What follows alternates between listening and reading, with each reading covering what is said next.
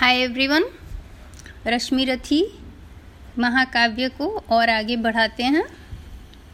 आपने पिछली बार सुना कि कृष्ण कैसे अपने विराट रूप को सभा में सबको दिखाते हैं हस्तिनापुर में, जब दुर्योधन उन्हें बांधने का प्रयास करता है। और उसको देख के धृतराष्ट्र और विदुर बहुत बहुत खुश होते हैं भगवान के इस रूप से, और बाकी जो हैं सभी बड़े परेशान हो जाते हैं। अब आगे की काव्य में क्या होता है आप सुने। जब सभा से भगवान बाहर जा रहे थे तो वहाँ कर्ण थे। भगवान कर्ण को अपने साथ रथ में ले जाते हैं और उसे तरह तरह से समझाने की कोशिश करते हैं कि अगर वो दुर्योधन को साथ छोड़ के अपने भाइयों के साथ मिल जाएगा, क्योंकि वह वास्तव में कुंती का ही पुत्र है, इन पांचों भाइयों का ही ज्येष्ठ भ्राता है, तो युद्ध नहीं होगी। तो आगे सुने अब क्या है दिनकर जी की भाषा में। भगवान सभा को छोड़ चले, करके रण गर्जन घोर चले, सामने कर्ण सकुचाया सा, आ मिला चकित भरमाया सा। हरि बड़े प्रेम से कर धर कर, ले चढ़े उसे अपने रथ पर। रथ चला परस्पर बात चली, शमदम की टेढ़ी घात चली। शीतल हो हरि ने कहा हाय, अब शेष नहीं कोई उपाय। हो विवश हमें धनु धरना है, क्षत्रिय समूह को मरना है। मैंने कितना कुछ कहा नहीं, विष व्यंग कहाँ तक सहा नहीं। पर दुर्योधन मतवाला है, कुछ नहीं समझने वाला है। चाहिए उसे बस रण केवल, सारी धरती की मरण केवल। हे वीर तुम्ही बोलो अकाम, क्या वस्तु बड़ी थी पाँच ग्राम। वह भी कौरव को भारी है, मति गई मूढ़ की मारी है। दुर्योधन को बोधूं कैसे, इस रण को अवरोधूं कैसे।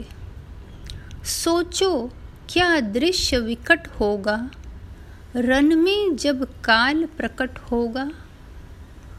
बाहर शोणित की तप्त धार, भीतर विधवाओं की पुकार। निरशन विष्णन विल्लाएंगे, बच्चे अनाथ चिल्लाएंगे। चिंता है मैं क्या और करूं, शांति को छिपा किस ओट धरूं। सब राह बंद मेरे जाने, हाँ एक बात यदि तू माने। तो शांति नहीं जल सकती है, समराग्नि अभी टल सकती है। पा तुझे धन्य है दुर्योधन, तू एकमात्र उसका जीवन। तेरे बल की है आस उसे, तुझसे जय का विश्वास उसे। तू संग न उसका छोड़ेगा, वह क्यों रण से मुख मोड़ेगा। क्या अघटनीय घटना कराल, तू पृथा कुक्षी का प्रथम लाल। बनसूत अनादर सहता है, कौरव के दल में रहता है। शरचाप उठाए आठ प्रहर, पांडव से लड़ने को तत्पर।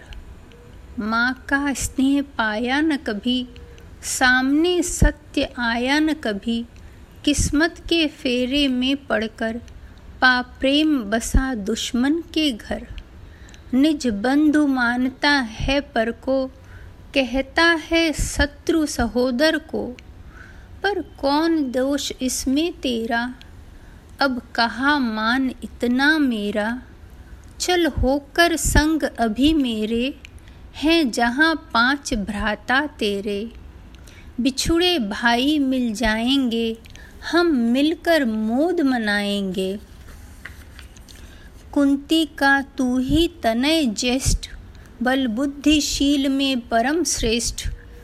मस्तक पर मुकुट धरेंगे हम, तेरा अभिषेक करेंगे हम, आरती सामोद उतारेंगे, सब मिलकर पाँव पखारेंगे। पदत्राण भीम पहनाएगा, धर्माधिप चंवर डुलाएगा। पहरे पर पार्थ प्रवर होंगे, सहदेव नकुल अनुचर होंगे। भोजन उत्तरा बनाएगी, पांचाली पान खिलाएगी। आहा क्या दृश्य सुभग होगा, आनंद चमत्कृत जग होगा। सब लोग तुझे पहचानेंगे, असली स्वरूप में जानेंगे। खोई मणि को जब पाएगी, कुंती फूली न समाएगी। रन अनायास रुक जाएगा, कुरुराज स्वयं झुक जाएगा। संसार बड़े सुख में होगा, कोई न कहीं दुख में होगा। सब गीत खुशी के गाएंगे, तेरा सौभाग्य मनाएंगे। कुरु राज्य समर्पण करता हूँ, साम्राज्य समर्पण करता हूँ। यश मुकुट मान सिंहासन ले, बस एक भीख मुझको दे दे। कौरव को तज रन रोक सके, भूखा हर भावी शोक सके। सुन सुन कर कर्ण अधीर हुआ, क्षण एक तनिक गंभीर हुआ। फिर कहा बड़ी यह माया है, जो कुछ आपने बताया है। दिन मनि से सुनकर वही व्यथ कथा, मैं भोग चुका हूँ ग्लानि व्यथा। जब ध्यान जन्म का धरता हूँ, उन्मन यह सोचा करता हूँ। कैसी होगी वह माँ कराल, निज तन से जो शिशु को निकाल। धाराओं में धर आती है, अथवा जीवित दफनाती है। सेवती मांस दस्तक जिसको, पालती उदर में रख जिसको। जीवन का अंश खिलाती है, अंतर का रुधिर पिलाती है। आती फिर उसको फेंक कहीं, नागिन होगी वह नार नहीं। हे कृष्ण आप चुप ही रहिए, इस पर न अधिक कुछ भी कहिए। सुनना न चाहते तनिक श्रवण, जिस माँ ने मेरा किया जनन। वह नहीं नारी कुलपाली थी, सर्पनी व परम विकराली थी। पत्थर समान उसका हिय था, सुत से समाज बढ़कर प्रिय था। गोदी में आग लगा करके, मेरा कुल वंश छिपा करके।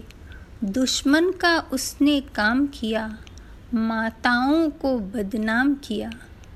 माँ का पेय भी न पिया मैंने, उल्टे अभिशाप लिया मैंने।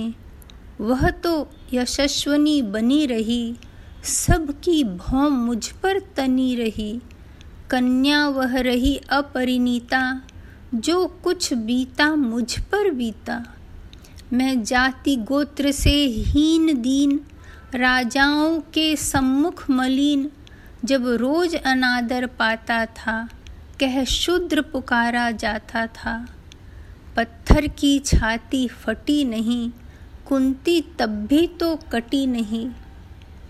मैं सूत वंश में पलता था, अपमान अनल में जलता था। सब देख रही थी दृश्य प्रथा, माँ की ममता पर हुई वृथा।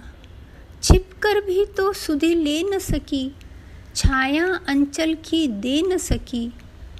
पा पाँच तनय फूली फूली, दिन रात बड़े सुख में भूली। कुंती गौरव में चूर रही, मुझ पतित पुत्र से दूर रही। क्या हुआ कि अब अकुलाती है, किस कारण मुझे बुलाती है। क्या पांच पुत्र हो जाने पर, सुत के धन धाम गंवाने पर, या महानाश के छाने पर, अथवा मन के घबराने पर। नारियां सदै हो जाती हैं, बिछड़े को गले लगाती हैं। कुंती जिस भय से भरी रही, तज मुझे दूर हट खड़ी रही। वह पाप भी है मुझ में, वह शाप अभी भी है मुझ में।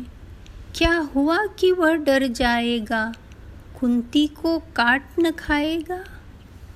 आज यहीं तक खत समाप्त करते हैं।